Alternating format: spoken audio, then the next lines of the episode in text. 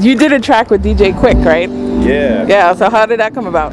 Um, DJ Quik, I've known Quik for a long time, and you know we talked about working for a long time. Um, actually, me and Quik worked on a on a song from my album a while ago. I think uh, I think we did that song uh, like in 2003. Ended up on a later album you know. But um, after that, you know, we had always talked about me working on his project, and we finally got a chance to do it on um, on his last offering, and it was a feel good joint. To this day, I listened to it like a couple weeks ago for the first time in a long time, and it felt good. You know what I'm saying? It take me back. That's a, that's a mood setter. You know. Mm-hmm, definitely. Yeah. So how did you first connect with Kanye?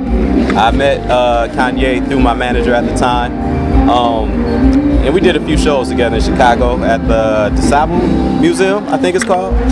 Um, you know what I'm saying? Cool guy, you know what I'm saying? Cool guy. Despite what everybody thinks about Kanye, you know what I'm saying?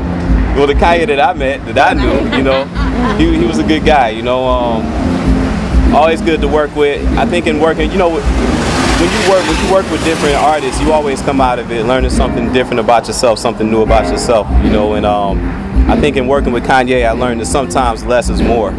You know, um, I remember being in the studio and I had cut the vocals to uh, to uh, what's the song we did, Flashing Lights. Yeah. Uh, before he got there, and when he got there, he listened to it and he was like, "That's cool, that's cool," but uh, we gonna lose all of them harmonies and vocals. I'm trying to rock stadiums. I'm like, uh, sure? He's like, yeah. I'm like, all right, cool. So we took all the harmonies, you know, I, all my dwellisms out of there. You know, he just left the one single vocal. And it worked, you know what I'm saying? So he's a genius. He knows what he's talking about. Yeah. And you also got a Grammy nomination from it? Yeah, yeah, yeah. So how'd you find out about that?